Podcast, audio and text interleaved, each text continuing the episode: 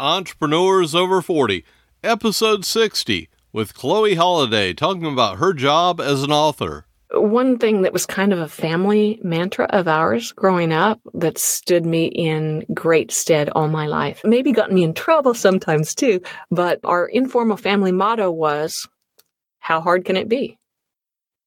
And I just love that because it's very, very powerful. The truth is, if someone else has been able to do this thing, why not you? What's so very tricky?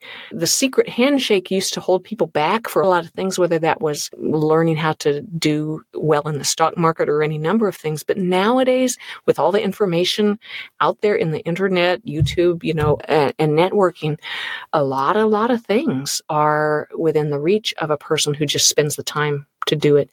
You're listening to Entrepreneurs Over 40, the show for somewhat mature entrepreneurs and side hustlers. And now your host, Greg Mills.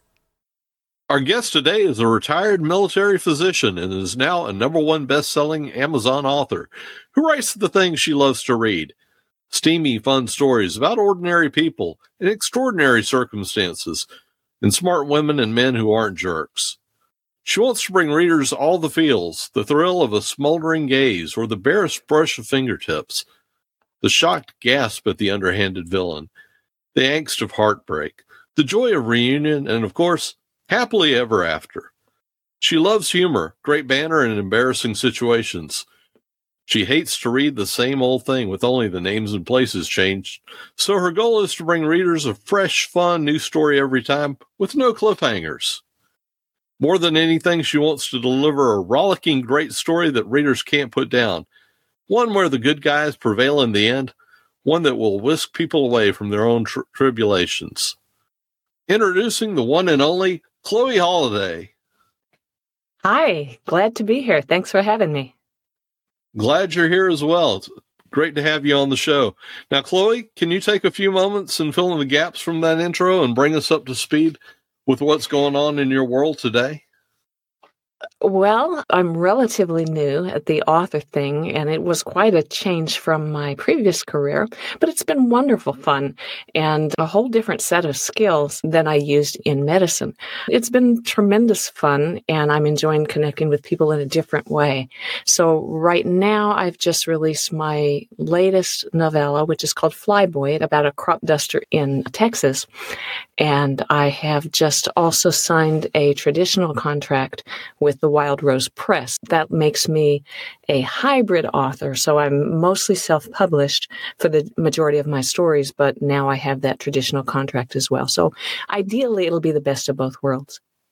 Now, do you come from an entrepreneurial background at all? Did anybody in your family have their own business, or was anybody an author? For that matter. Nobody was an author. And in fact, sort of a horrible thing that was a joke in my family for a long time was about a census worker who was interviewing somebody and they said, Oh, I'm a writer. And the person said, I'll just put down unemployed because the implication was that it was that you basically were just a slacker who'd never make anything of yourself if you were a writer. So no one else in my family writes. I come from a family of doers though, who can fix anything with baling wire and duct tape. And I grew up dirt poor and that was really good in a lot of ways because it helped with those times you have to tighten your belt, which you do if you're doing a startup of any sort. And it gave a good can do attitude and a fear of it, it kept me from having a fear of doing things my own self. This this audio booth is something that we put together because why not? You know, it's not rocket science, and the price was right, and the, otherwise the barrier to audiobooks was just too high for me to do on my own. And so that has served me really well. That kind of redneck can-do background that I grew up with. What part of the uh, country did you grow up in? In Arkansas, my family still lives there. We were in this dinky little town with a population of 52, and there were seven of us. So it was kind of like in Flyboy, a small little town with a lot of gossip where you really couldn't get away from your past. What motivated you to change careers and start writing now?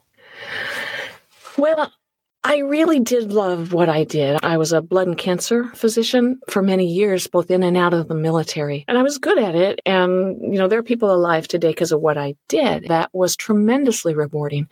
But it also was soul sucking in a lot of ways. You can't do that job decently if you just phone it in. So you have to be 100% there for you, for your patients and their families. There just wasn't a lot of time left for me. And when I got to a certain age, my colleagues were starting to die, you know, healthy triathletes, keeling over of heart attacks. The patients started to be a lot younger than me.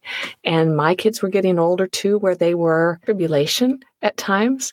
And so it just seemed like maybe it was time to make a change. And that was actually one of the scarier things I've ever done. You know, I mean, who does that to leave medicine where you're somebody and, and you have a, a secure, maybe lucrative gig? But it just seemed like the thing to do.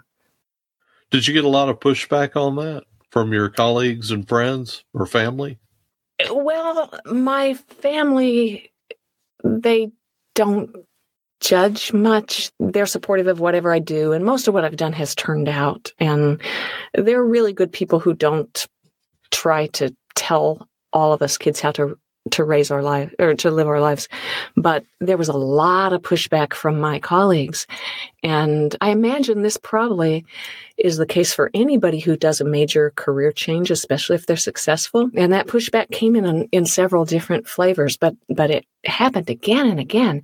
And one of them was, gosh, if you're not a doctor, you know what are you going to do with your time? You're not worth anything else. This is the one good thing you're you can do. This is your god-given gift. And so you're a dirtbag if you turn your back on that. There are some physicians who practice until they're gone. You know, it's all they know. And they're so married to the idea of being Dr. Whoever that they can't stand the thought of just being some ordinary guy. But for me, it was really good to be some stealthy middle aged woman in the grocery store. No one came up to me and asked me to look at a mole. And if a beeper went off in a restaurant, it was not mine anymore. So that was a really, really nice change. There were also a lot of docs who could not fathom walking away from the financial security because you I think it's really easy in any in any career to get used to a certain level of affluence to the point where you can't fathom not being able to have that new car or what have you. And the good thing is, growing up a dirt poor redneck, I was not the kind who had two houses and took a bunch of trips to Europe and had a new car all the time. So that helped me know that I was going to be fine and that time was way more important than money. And so it helped me stick to my convictions on that, which was really good because that last year when I announced it, it was near constant every time I ran into somebody. I'm thinking that they probably weren't meaning to be cruel, but that you were kind of in challenging their belief system almost. I think that's exactly it. I think that is exactly it. You hit the nail on the head there because it's human nature to grouse about your situation, right? And I think it's very, very easy for people to complain about their long hours or call or how, you know, whatever it is that you don't like about your current gig and medicine is no different. But I think the fact that I dared to say, I'm done, I've achieved what I need to, it's time for me, that was very threatening to them. And, and I think either they had to say, wow, why am I not doing this? If they couldn't face that for whatever reason, then their only recourse was to say, nah, nah, nah, you're making a mistake. You'll regret it.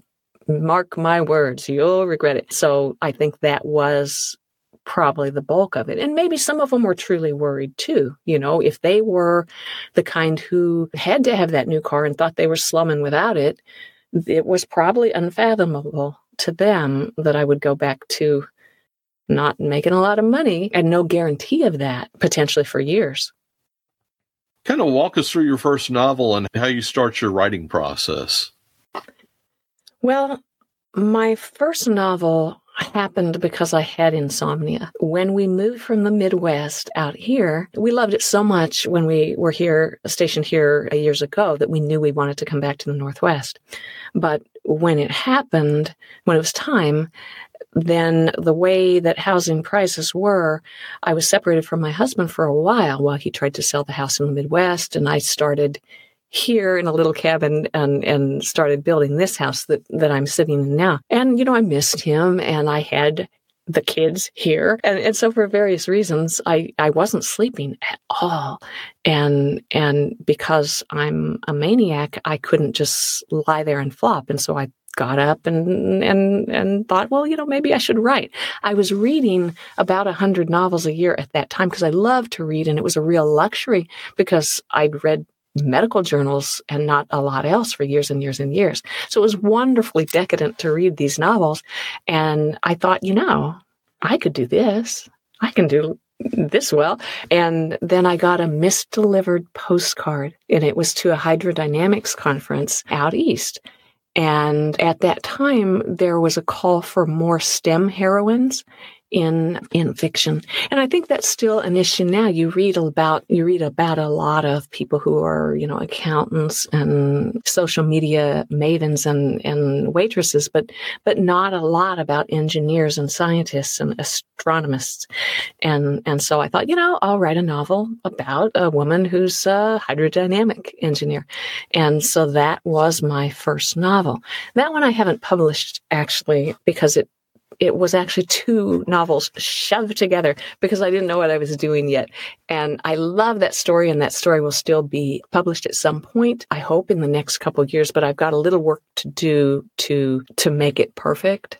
And I'm not somebody who wants to, you know, every author has to find their own path and there are people who can crank out a novel every every 2 months but for me that isn't you know, I would rather have really great reviews and people who love my work than have 40 books and mostly four star reviews. And four stars are good, but I'm more vain than that. And I'm, I'm not wanting to give into the pressure of that kind of treadmill. I just got off a treadmill and, and so I don't want to get on another one just for the writing. So you've got that novel, actually those two novels in the bag. What was the first one that you released? Was that Helios? The Helios was the first one I released, and I I have enjoyed some romance novels in the past, but an awful lot of them had problematic features. You know, they weren't realistic at all, or, you know, the heroes were really horrible jerks, you know, who were into kidnapping and, and stuff. And, and, and there are people who like that sort of story, but that's not me. I like my stuff to be realistic. And I, I wanted to appeal to the discerning reader who likes to learn something and ideally to both men and women. And actually, I'm really happy that I have this cadre of Chloe bros who are, you know, straight men who read my stuff. And, and so that's been a lot of fun. But anyway, because there's so many different kinds of romance, I was stymied as far as where to start. You know, at least with Vortex, I had the, the postcard to cue me. And, and so with Helios, I, I finally just thought, you know, this is stupid. You're just making excuses. And so I took all the tropes and put them in a bowl and drew out those. And that's how I got the the basic plot for Helios, which was rich for an alpha guy, repressed young woman, beach read, and workplace romance. And after that, it was like, yeah, I can do this. This isn't this isn't hard at all. This is, you know, this is like a lot of fun. So how long did that take you to to write that first one or that that one? Well, you know, you, the power of insomnia is just a big thing. So I'm the kind that that once I start, I just am going to finish. And so Helios probably took me two months to write it, but because I don't like to just throw something out and, and it was scary. It was my first one you know it, it's a scary thing to put yourself out there for this. So my process is to write a story and then i put it up for my alpha readers and then they go through and they say you know this is funny or i'm confused about this or the, this one seems like a real bitch here or you know whatever their comments are. And then i pick and choose from those whether I'm going to alter my story or tweak it a little bit. And then, so then I do that and then put it up again for another read. And then I do my final formatting and so on. So, so it, it probably took about six months to to publish it from writing to actually doing it but but some of that was because it was all new to me you know doing the covers and and researching how to do the independent publishing and and so on and in fact i queried helios traditionally for a little bit while I was writing my next novel. And I thought, you know, I'll just start the next one. And if I get a traditional contract with Helios, great.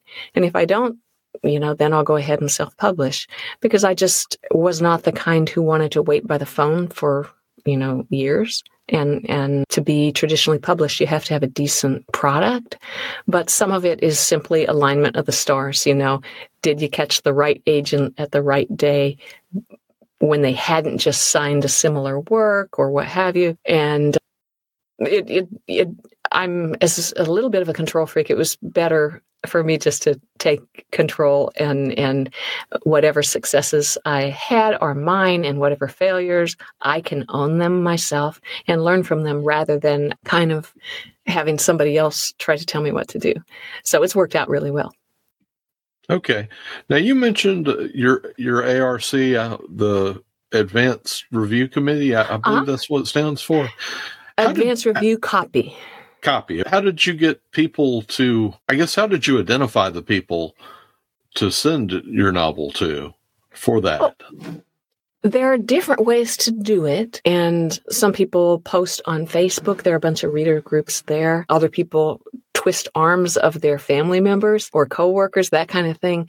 The, but that is a little bit fraught with peril because some family members will say, your novel is rats. It's terrible. You know, y- y- this is bad. But a lot of people will say, gosh, that's so nice. You, you tried really hard. And they won't say anything bad because they don't want to hurt your feelings. So it's better to have strangers if you can. And it, it also makes you tougher because they are not going to like everything. And so I, I belong to this online writing co- uh, community called Scribophile. And I don't know how many uh, authors are on there, but it's thousands and international. And so, what I do, you have to critique other people's work in order to get your work critiqued. And so, I, I have formed partnerships with people that way. And, and many of them comprise my ARC team. I also have gone on other platforms like there's something called Story Origin, where you can post your novel for people who who can read the blurb and, and look at the cover and then decide whether they would like to review that or not. And you do the same thing actually with audio copies. Okay. Now, what, let me take a step back here. How are you interacting with your readers and fans? How are you keeping keeping in touch with them? Well, right now I have I have a presence on Goodreads and mm-hmm. on BookBub, and Amazon has an author page that you can sign up for, and I have it set so that my blog comes out and it's spread to those platforms so people can see me there. And then I have a newsletter that comes out every two weeks. And my newsletter is on all kinds of weird things. Some of it uh, much of it has to do with my content or things I found researching for my stories. Part of what I really love is learning things. And so I had one on really rude Greek hand gestures because Helios is, is mainly uh, set in Greece. And I had one on mythology and I've had them on camel sex and you know all kinds of things that are just weird enough maybe to interest people and i suppose probably there are people who unsubscribe because they think oh my gosh but you know i think i think a lot of people uh, enjoy a soundbite of something different, whether that's be what happens to to divers when they get the bends, or or you know things things like this. So that's mainly what I have done. I have considered getting a TikTok channel and I've considered starting a YouTube channel too. And I'm busy, but I probably could take the time to do that. My main appeal to that would be there are a lot of things that you can't very easily put in just a newsletter. For example, Flyboy, which is about the crop duster. You know, I'm a pilot, and so that was nice that I I didn't have to do as much research on that part of things. But the crop dusting I've never done, and and so even such a simple simple thing as golly gee, how do they choose the patterns to do the dusting of the different fields? Well, you know, there's three main patterns, and now I know all about that. And maybe other people would think that was interesting, but that's the kind of thing that you can't really do unless you're, you know, able to draw something or wave your hands in the air. And so I might do it because some of my content or things that are in are or interesting need maybe a little more explanation or or some visual aids. So we'll see if I do that. You, the problem is you can't do everything, and you really have to kind of pick and choose what's worth your time and i i kind of have all these plates spinning really nicely now and i don't want to go off in in the wrong direction and have it all collapse so i need to kind of pace myself and and keep in mind that it's a marathon not a sprint Let's talk a little bit about the plates then, because okay. I could see just the book promotion being almost a full time job. And you're talking about writing, you're talking about doing audiobooks, you're talking about doing promotion, and I'm probably leaving a bunch of stuff out as well. Yeah, that's true. And and the problem is that that the writing is only about a third of it. And that's mm-hmm. kind of a shame because the writing is what's really fun. And, and if all I had to do was write, then I could do more books per year and, and, and faster. But Oops, sorry about that. But, you know, we retired with enough funds to make it, we think. Mm-hmm. But not with this huge, huge, huge nest egg. And so it's important to me not to just fritter it away on a whole lot of farming things out. And so that's why we did the audio booth. You know, this audio booth cost us, I think, less than 600 bucks with everything we did. And to get an audio book made, it's about 250 to 450 per finished hour. And it usually takes 6.2 hours of dinking around per finished hour actually. And so that's why most authors don't do audiobooks is because it's just too prohibitive. So so my process now is to finish a book and then as I do my very final edit and my formatting, then I come out here and I I narrate the audiobook. And that's my final check because it's a different way of hearing your story. It slows me down. I'm a really fast reader. And sometimes in my brain, things don't sound difficult, but when you're saying them, it can be really a challenge sometimes. And so that's been a good part of my process and doesn't add, add that much. But it is a lot if you're going to learn how to advertise, which I've not done much of, partly because I'm just afraid to spend too much money. And I have this hope that, that organic reach, you know, people who hear about my books will like them and then they'll, you know, become fans. But yeah, it, it can be a huge amount and, and the skill sets for everything is different for, for being an advertising person versus an audiobook person versus a writer or an editor. I'm very lucky that redneck or not, I grew up with good language skills. So editing is not that hard for me. And my online community does an awful lot of that, developmental editing and, and the, the you know, word usage, that kind of stuff. Formatting, I've learned to do myself relatively quickly. The covers are the hardest and then the the promo too. And the promo is really I think the worst thing for me right now because it's hard to make it fun. Actually, this is fun. You know, sitting here with you just chatting about things, this is fun. And part of me still wants to make life better for somebody else. So if someone can learn from my mistakes here, great. So that makes it fun as well. But certain other things just aren't fun. You know, how can I sell my stuff? That's just not that's not me. In high school, when we had to sell advertising for the yearbook, that was horrible. And partly what I liked about medicine is I did not have to sell myself at all. People came to me, and it didn't take very long before I got a good reputation. And so I was busy, busy, busy without having to do any kind of sales. And it was probably a little naive to think the same thing would happen with with novels simply because one people aren't desperate to read and they are desperate you know if they have cancer my god you know there's nothing more scary and also novelists are a dime a dozen.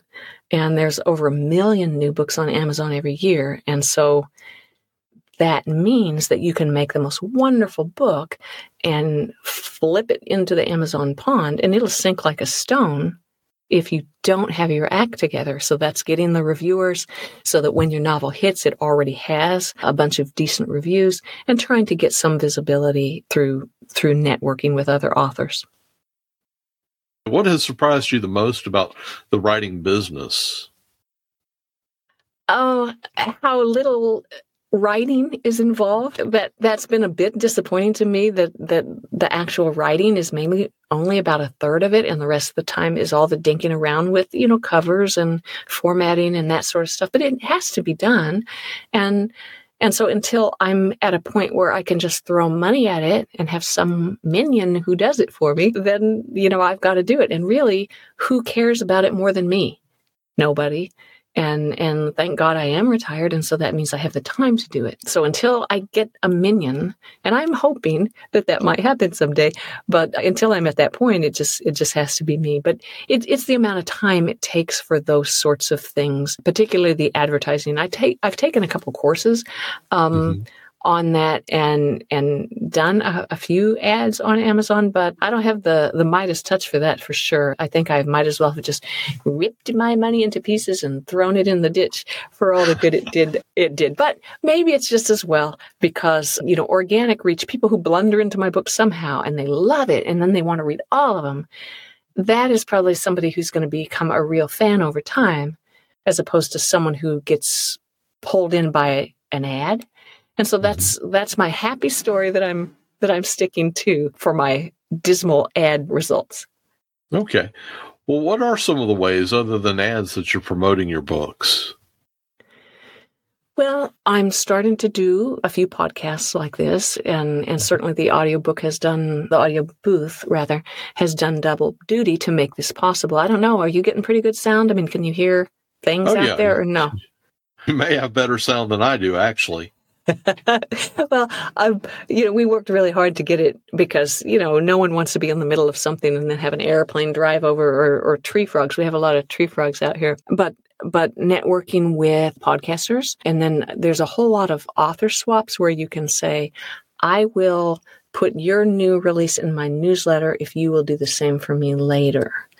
And there are some people who don't like to do that because they think, well, we're all in competition and I'm not going to give anyone else a chance. They, I want them to buy my book. I'm not going to, I'm not going to share. But the truth is, if there's a lot of bees, there's going to be a lot more flowers, you know, and, and a reader can read way faster than any one of us can write, even the eight week story people. And so I don't worry about sharing with, with other authors that way. And I've, I've found that that is fun and, and actually has some long-term benefits. In fact, two of my stories, the the uh, A Boy and His Dog and Flyboy are collaborations with other authors in which we each wrote our own story. It's entirely my story, but all of us had a, a, shared world that we had to put our stories within. And then we all had to have boy in the title as well, which is why they're, they're titled the way they are. But that was great exposure. And that's why when A Boy and His Dog came out, it hit Amazon number one best-selling author because of the amplifying power of all those different authors, each promoting the series. And, you know, it's not unfair advantage because if the book was bad, it would have tanked no matter who promoted it. You know, it's a, a really great way potentially for authors to get their books out there and be seen, to have a lot more exposure. Now, you mentioned newsletters. How are you doing that? Are you, how are you, A, getting the people onto your newsletter? And B, how are you delivering that? Is that like through, you know, ConvertKit or MailerLite or I something? I use MailerLite. Actually, I have okay. SendFox too. I I really love. See, now people are going to hate me, but I love the people who who came up with SendFox. They are amazing entrepreneurs, and I have zero doubt that over time it is going to be a killer product. But right now it doesn't quite have the bells and whistles that MailerLite does. And so I have MailerLite for my main list and I just relentlessly call people who don't open the newsletter because you know how you can, you can bloat your list up so much that you're paying a lot of money money a month to send newsletters to people who don't open it. That just doesn't make any sense to me. So I winnow my list down and then I send it out on Mailer MailerLite and keep it thin. And that makes my open rate really high. My my open rate is about 50%, which is pretty darn good for for an author actually. So I have a what's called a lead magnet, which is the first story in my series, Helios series. Finders Keepers. You can get it in paperback, but and you can pay for it on Amazon, but you can also go to my website and you can download it for free. And that's a way for people to taste the soup and they can judge for themselves if they're going to be Chloe Holiday people. And if they are, hooray, there's a link in the back of the book that says, golly gee, if you like this, here's a sample chapter of Helios, go get it. And it's also a plea for reviews. And if people don't like it, that's great. Nobody is going to like everything. And that's part of what you have to learn if you're going to put yourself out there. Some people will hate your stuff. That's just life. You know, I don't like everything either. So you can't let that beat you down or or or you know make you jump off a roof. But that's that's what i do. The lead magnet to bring people in and then the the newsletters through MailerLite and the collaborations through StoryOrigin to to get to get them out there. Okay. So is it almost 100% people going through the lead magnet to to your news your to your mailing list to your newsletter or is it any any other sources? One of the problems about being an author is it's hard sometimes to know what goes on behind the curtain. And you can you can have tracking links so you can know aha this many people signed up because of this newsletter or that collaboration or what have you. But sometimes you just don't know if your if your signups bump for whatever reason. You don't know how much of that is word of mouth or because maybe somebody got one of your stories in a library and decided that they'd Google you and see what happened. It's a little hard to know, but I think it's, I think most of them are probably newsletter driven right now. Okay. You mentioned the audio booth and doing your own audiobooks. Kind of walk us through the process of that just a little bit. You talked about using that almost as like a a final check, I right. would imagine. Right. Well, it it is because that way that way if I find that I've got an incoherent tongue twister there, I can quickly change it in both the print book and the ebook and they can all go out perfect. As an independent author, it's not hard to change either book, but it's a lot of dinking around in time, whoops, to upload. And so it's nicer to have a cleaner story that matches everything. And it's really important to have really good concurrence between the ebook and the audiobook because Amazon has this thing called Whispersync, you know, that, that aligns where people are in in an ebook and, and audio. And so you want the the verbiage to match really really closely. But the other thing is it it it's fresh in my mind. The the first one I did, I went back to my backlist and started with Finders Keepers and Helios, and I'm almost done with Helios. But going back that far, the story is maybe not quite as fresh in my mind, and it takes a little longer to do the audio. Whereas, you know, when I wrote A Boy and His Dog and I wrote Flyboy, bam, bam, bam, you know, I could just do one after another after another. And it was really fast and really easy. So that is my process from here on. And the next novel is going to be an audiobook before I finish my backlist, even though I have a fan who, who loves Submerged Hopes. And she, and she writes me and she says, you've got to do this one next. Is this one next? This is my favorite. So I'll get there. It, it, it's, it takes a while. I use a free program called Audacity and this mic, which is a Blue Yeti with a pop filter, and you, I, I narr, I download my story to my Kindle, and then I narrate from that. And if I make mistakes, which I do, then I just immediately say the line again and go from there. And then I edit out the you know, if my stomach growls or a tree frog is extra loud or or something. But but it does take a fair amount of time to do that. And even with a perfect take, it's it's at least 2 hours per finished audio, right? One to narrate it and then the other to listen to it. Even if it was perfect. And then since it's not perfect, then you have editing and chopping and dinking around with room tone and taking out the clicks and those sorts of things. So I have some of my chapters that are better than the the industry benchmark of that 6.2 per finished hour, and I have a few that are uh, that were a lot longer. The the Greek stories need a Greek accent at times, and and so you know that that is a little bit harder a little bit harder to do. And uh, so, anyway, then you take out all the clicks and do stuff, and then you just upload chapter by chapter to either Amazon or well they call it ACX or find Findaway Voices or both whichever you choose. You can you can either be exclusive to one platform or the other or you can go wide and have your audiobooks in both. And that brings up going both wide and deep. And right now haven't you been almost exclusively on Amazon it's a funny mix right now but but yeah you're pretty much right. So so i have three different products per novel right? I have an ebook i have a print book and then i have the audiobook mm-hmm. and so right now all of my ebooks except for finders keepers are in kindle unlimited because that gives you that gives you a little better money and it gives you mainly certain promotional benefits. Like certain days you can promote the book for free, which may lead to a spike in downloads and, and then higher visibility in the rankings. But but if you're in Kindle Unlimited, you can't give your book away anyplace else. So to have my lead magnet finders keepers available on my website it would be cheating to do that. So that one's not in K because that's the only way I can ethically and legally have it available for download. So right now, all my ebooks, other than that one, are in KU. And I print books are wide and my audiobooks are wide. There's a certain appeal to being wide. I don't like the idea of having all my eggs in one basket. And so I'm hoping this will be the best of both. I'm toying with going wide with all my stories at some but right now it's it's you know I have this list of 40 things I'd like to do and and it's it's you know maybe at number 14 right now and so it, it has to take a back seat to the other things. I meant to ask you this earlier. You had mentioned about your covers. Oh, uh-huh. um, did you do your own covers originally?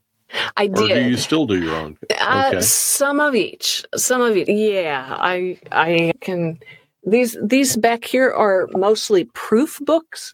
So proof book has this, you know, do not sell line across it, but it works just fine to to narrate from or or double check some. But anyway, here here was, for example, one of my covers for Submerged Hopes, and it it's about a Greek, a deaf Greek archaeologist who's excavating a sunken ship with a navy guy and there's there's a, a, very tense underwater scene because i'm a thriller writer at heart and and i have a lot of suspense in my romance stories and i still like that cover but it confused some people. It doesn't look romancy, right? I mean, there's no mm-hmm. bare male chest of abs or smoochiness in that story on the cover.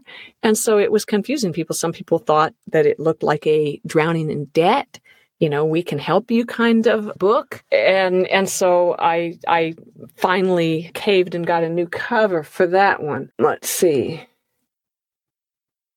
And I thought I thought that was a good cover. Yeah, but, I liked I, it too. And and this one, I mean, this one, the mm-hmm. heroine is a, a rock climber and I just love this. I mean, it says what the story is about, but it it didn't say romance to the, enough people. And you know, part of why I didn't want it is I think my stories do have a lot more depth, and I don't want it to just be you know girly stories. I have a lot of men who like my stuff, and I thought they would be put off by the bare chested burly dude you know the the new iteration of fabio if you will. But but the the new covers are a little bit more romancy looking. But the good thing is you know it's easy enough to change a cover. You don't have to do a new copyright for that. And so so Finders Keepers is on its third cover. But but yeah, if someone went on Amazon and they click the ebook and the audiobook and then the paperback, um, or they go go on Goodreads, they can see the the earlier covers that I did. You know, the price was right, but I think it probably hurt me. And so that was a good lesson in sometimes pinching pennies is a great plan, like doing your own audio booth. but other times pinching pennies is bad and it's going to hurt you in the end. And and I think even though I think cover design is fun, I think it's maybe not my best skill set, and that is something that more and more I'm having someone else do. Okay. Yeah, I, I would have thought that would have been a perfectly fine cover, but I guess you kind of have to go with what the genre demands. Well, I think it's that old adage, you know, don't judge a book by its cover. People do. People want to see at one glance what is this story about? And if there's a half naked man or two couples smooching, they know immediately that this is a romantic sort of story. If there's the back of some man running away into the city, they know at a glance that it's a thriller. So, you know, that's why they all look the same is, is, you know, so that people don't have to, to spend too much time weeding them out. Okay. Now, what's next for you? Well, I'm a little bit of a masochist, I guess. And so instead of just writing to market well that's an entirely different podcast. Yeah. But but you know the writing to market is where you look and you say aha this is selling. Dystopian stories with really young high school kids you know or vampire stories with really young high school kids you know the twilight kind of sort of things. You know so if you just write that kind of story that's very simple it's kind of cut and dried. But i i kind of have this thing where i want to where i tell myself ooh i wonder if i could do that and so that's why i have a deaf protagonist because i thought that would really be a challenge to write a story from the viewpoint of somebody who couldn't hear at all. And and quite a challenge with relationships too.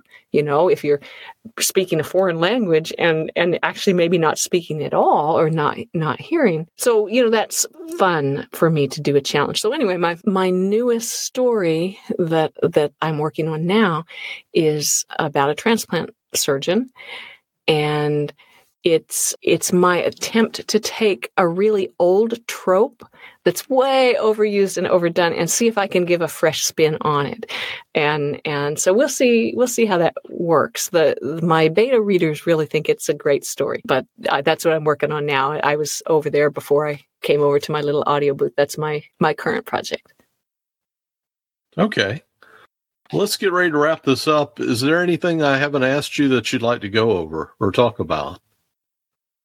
Ooh, no, I don't I don't think so, but I would say, you know, if you have readers who are on the cusp of you know the edge of the high dive they're looking down thinking oh my god oh my god it's so it's so scary you know should i do this or not my my take would be to say absolutely to go for it. You know, it's no mistake you make is fatal, whether that's the wrong cover or, or, you know, not knowing what you're doing with ads. And, and I think it, it helps to have talent, I'm sure, in life. But you know what? What really counts is persistence and just the courage to do it. And that's what keeps people back, I think. And so I would just encourage, you know, your your listeners wherever they are in life to try something new and and maybe they'll find their new path that they really really love is there a book that you currently recommend to move someone interested in becoming an author? Boy, there's there's a, a ton of there's a ton of craft books out there, and I read a bunch of them because you know you it, it's stupid not to at least inoculate yourself against the common mistakes. So I, I don't have one that is my Bible in particular to recommend. Craig Martelle, M A R T E L L, has has a series for independent authors, which is really good. But there's there's a Isn't lot he of out others. of Alaska. Yeah, absolutely. Marine guy. Yeah. Yeah. Yeah. He runs the 20 to 50K group on Facebook, which is fantastic. But I don't think you can do better than just writing. You know, write something. It's probably going to be terrible at first. And then you put it out there for people to look at, and then you get feedback what what works and what didn't work. And and that's the fastest way to learn you know you, you can only learn so much from a book and and writing is not only learning, but it's it's toughening you up for the criticism you're going to get so that you're not crushed if someone doesn't like a book. It is also teaching you some discipline that you've got to get it done instead of saying, "Oh, I'm waiting for inspiration." You know, that that just doesn't work if you're if you're hoping to make it. And it teaches you to not give up and walk away. You know, all of us can write a crappy book.